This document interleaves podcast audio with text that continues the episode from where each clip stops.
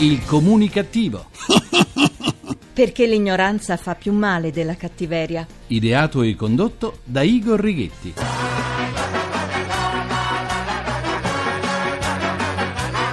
Un po' di ritmo oggi è venerdì, buona comunicazione Italia dal vostro comunicativo di fiducia Igor Righetti, bentornati alla nostra terapia di gruppo emissioni 0 numero 1944 con il 44 decimo anno di programmazione. Ormai lo hanno capito anche i muri che questo è un paese che va al contrario, è preistorico, impregnato di corporazioni e caste di ogni tipo, un paese dove esprimere un'opinione può costare molto ma molto caro molto più caro che delinquere, in barba alla tanto sbandierata libertà di espressione. Eh? Chi diffama è giusto che paghi, ma che possa finire in carcere come il direttore del giornale Sallusti lascia senza fiato. Andare in galera per un'opinione o addirittura per il mancato controllo su un'opinione di un altro dimostra tutta la retratezza di questo paese. Condivido quanto affermato dal portavoce di articolo 21 Giuseppe Giulietti e dal senatore del PD Vincenzo Vita. Serve un provvedimento d'urgenza per l'istituzione di un giurì per la lealtà dell'informazione e per l'abrogazione immediata del reato di omesso controllo e comunque del carcere per i reati di opinione. Già, andare in carcere per reati di opinione è davvero da paese civile, da paese all'avanguardia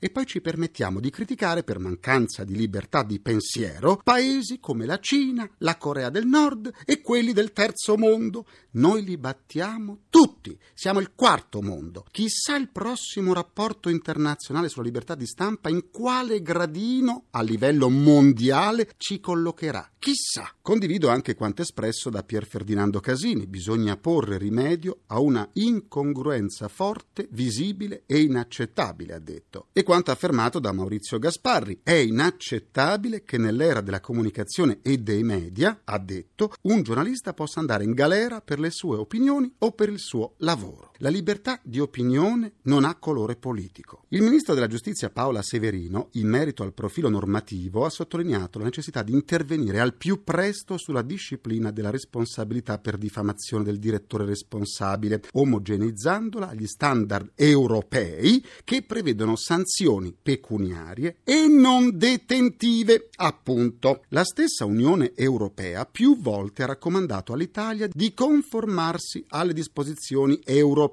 ma a quanto pare ascoltiamo l'Unione Europea quando vogliamo. Se un giornalista sbaglia, è giusto che paghi, ma in linea civile, così come avviene in tutta Europa. Pensate che la condanna dei giudici del merito riguarda il reato previsto dagli articoli 595 del Codice Penale e 13 della legge 8 febbraio 1948 1948, l'epoca di Fred Flintstone, numero 47, che prevede la pena della reclusione da 1 a 6 anni, oltre alla multa. Una legge del 1948. In 64 anni le cose sono un po' cambiate e l'Italia è un'altra nazione, una norma fascista che il Parlamento non ha mai cambiato. Quello di Sallusti è un precedente molto pericoloso per la democrazia di questo paese, perché se non viene garantita la libertà di informazione, nessun'altra libertà, nessun'altra libertà ha più un senso.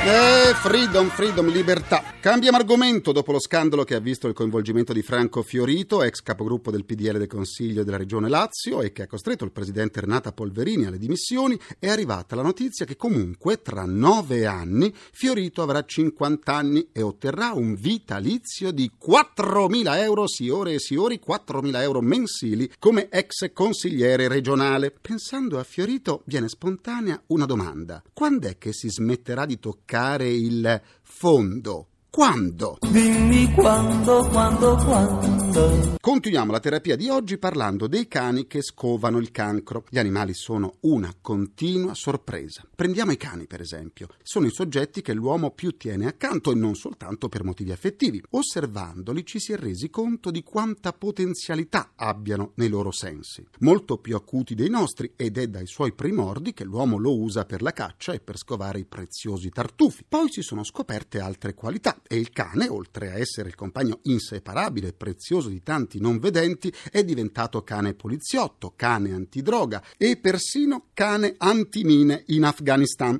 Adesso è arrivato il momento per loro di mostrare quanto siano bravi a fiutare il tumore alla prostata.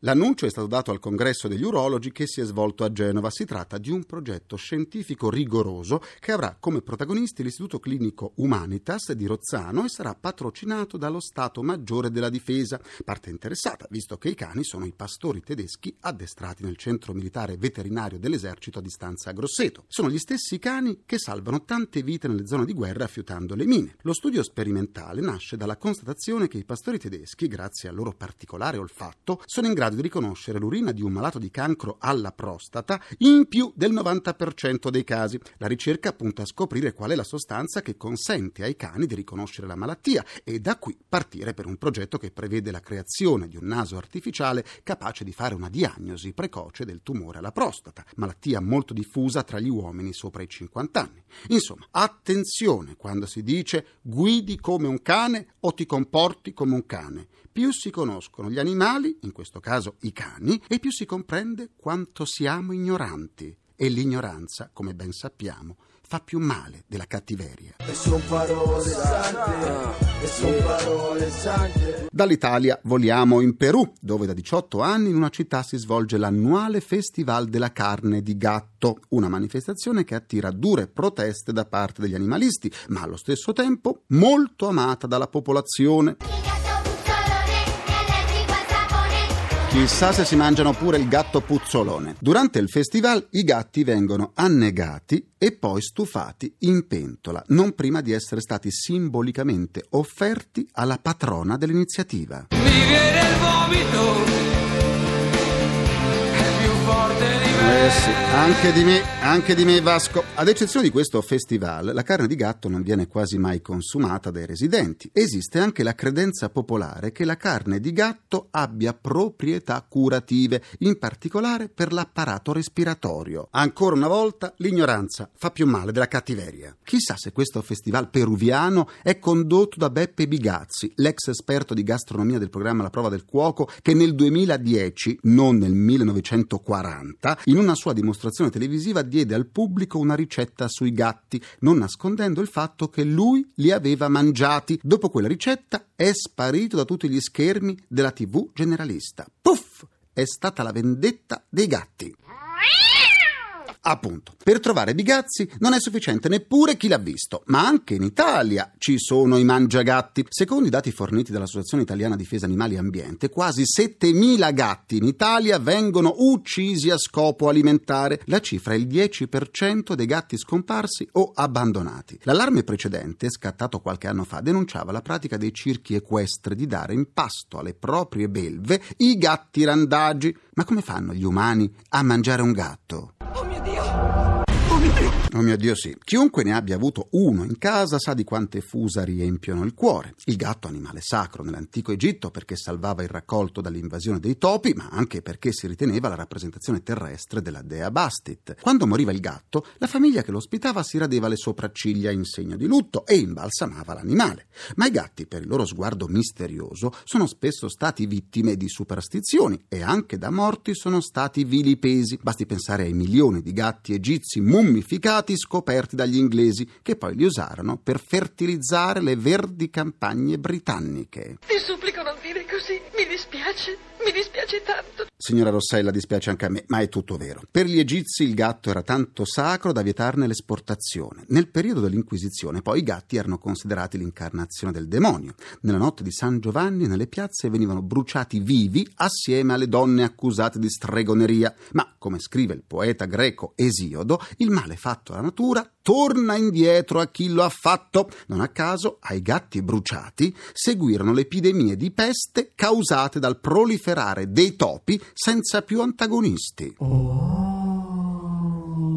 Ma torniamo ai mangiagatti italiani. Una volta era una prassi dettata dalla fame, dalla disperazione. Il brutto è che non c'è zona d'Italia che non pratichi questa specie di cannibalismo. Al di là della naturale esecrazione nei confronti di coloro che barbaramente uccidono i gatti per poi cibarsene, tra l'altro non per fame, bensì perché lo considerano una leccornia, ricordo che si tratta di un reato penale punito con la reclusione. Se conoscete qualcuno che mangia i gatti, denunciatelo subito. E alla fine mangerò anche me stesso. Eh sì, mangerò anche me stesso. Per riascoltare l'istituto del comunicativo andate sul sito comunicativo.rai.it dove potrete anche scaricarle in podcast e sentirle in caso di smagliature da faziosità. Vi aspetto pure sulla pagina Facebook del comunicativo, facebook.com slash il comunicativo. C'è mia nonna su Facebook l'ha cambiato pure look. Dalla pagina Facebook del comunicativo oggi saluto Marcello Mitrugno, Fabrizio Ciattaglia, Alice Silva, Luigi Carella, Giulio Uguccioni, Massimiliano Saporito, Francesca Ghelarducci, Katia Cisternino, Pier Claudio Brossa e Gioia De Santis. Faccio anche gli auguri di buon compleanno a Jimmy Denaro che ha appena compiuto 38 anni. Auguri! Sentiamo ora l'opinione del direttore del settimanale Oggi, Umberto Brindani, che ci sta aspettando.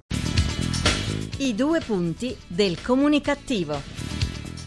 Buona comunicazione. Hanno tenuto banco in questi giorni sui giornali, in tv, su internet, sulle radio, le foto pubblicate da noi dal settimanale oggi di Matteo Renzi pizzicato da un fotografo in una tarda serata che scende dal camper, dal famoso camper con cui sta facendo il giro dell'Italia e clamoroso sale su un grosso SUV per andarsene. Hanno suscitato polemiche, hanno suscitato scandalo. Lo staff del sindaco di Firenze ha reagito, insomma, dicendo che non c'è nulla di male, che il camper viene usato per eh, fare questo tour in giro per l'Italia, ma che naturalmente a volte può capitare di prendere un'auto, d'accordo, niente di male. Ma allora perché sono esplose così tante polemiche, così tanti scambi di tweet, per esempio, addirittura dentro il Partito Democratico, tante ironie sul fatto che Renzi abbia lasciato il camper per prendere una grossa macchina. È una spiegazione, c'è, perché dopo Penati, dopo Lusi, dopo Belsito, il Trota e adesso dopo Fiorito, Erbatman, la Polverini, Formigoni, se volete vado avanti, la gente non ne può più dei privilegi e degli sprechi. Chi fa politica ormai deve essere pulito, pulitissimo, immacolato, mi verrebbe da dire lavato in candeggina e soprattutto chi si candida a cambiare questo stato di cose, a rottamare il vecchio modo di fare politica,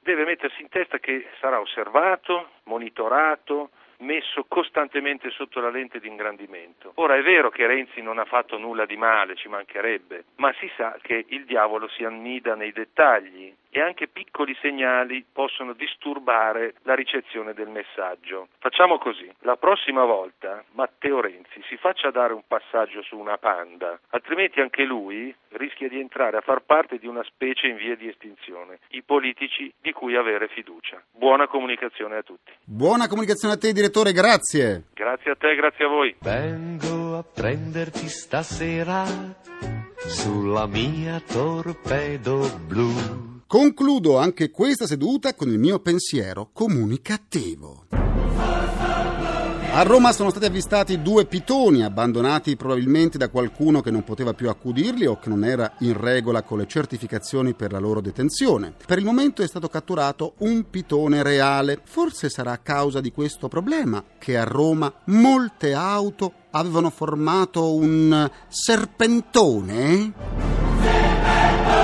Eh, forse. L'ascolto di questa seduta del comunicativo vi ha permesso di accumulare altri 26 punti di sutura per vincere il nostro straordinario premio, il poster a grandezza naturale di Franco Fiorito. L'unico problema è che se lo attaccherete dietro la porta non potrete mai aprirla tutta. Ringrazio i miei implacabili complici, Vittorio Lapi, Valtteri Ghetti, Carapagliai, Massimo Curti, un ringraziamento a Francesco Curi. Alla console. Alla console tra gli immancabili...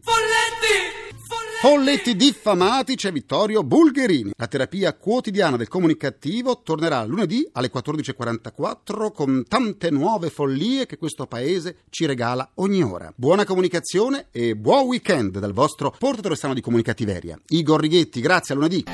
Il comunicativo. Perché l'ignoranza fa più male della cattiveria. Ideato e condotto da Igor Righetti.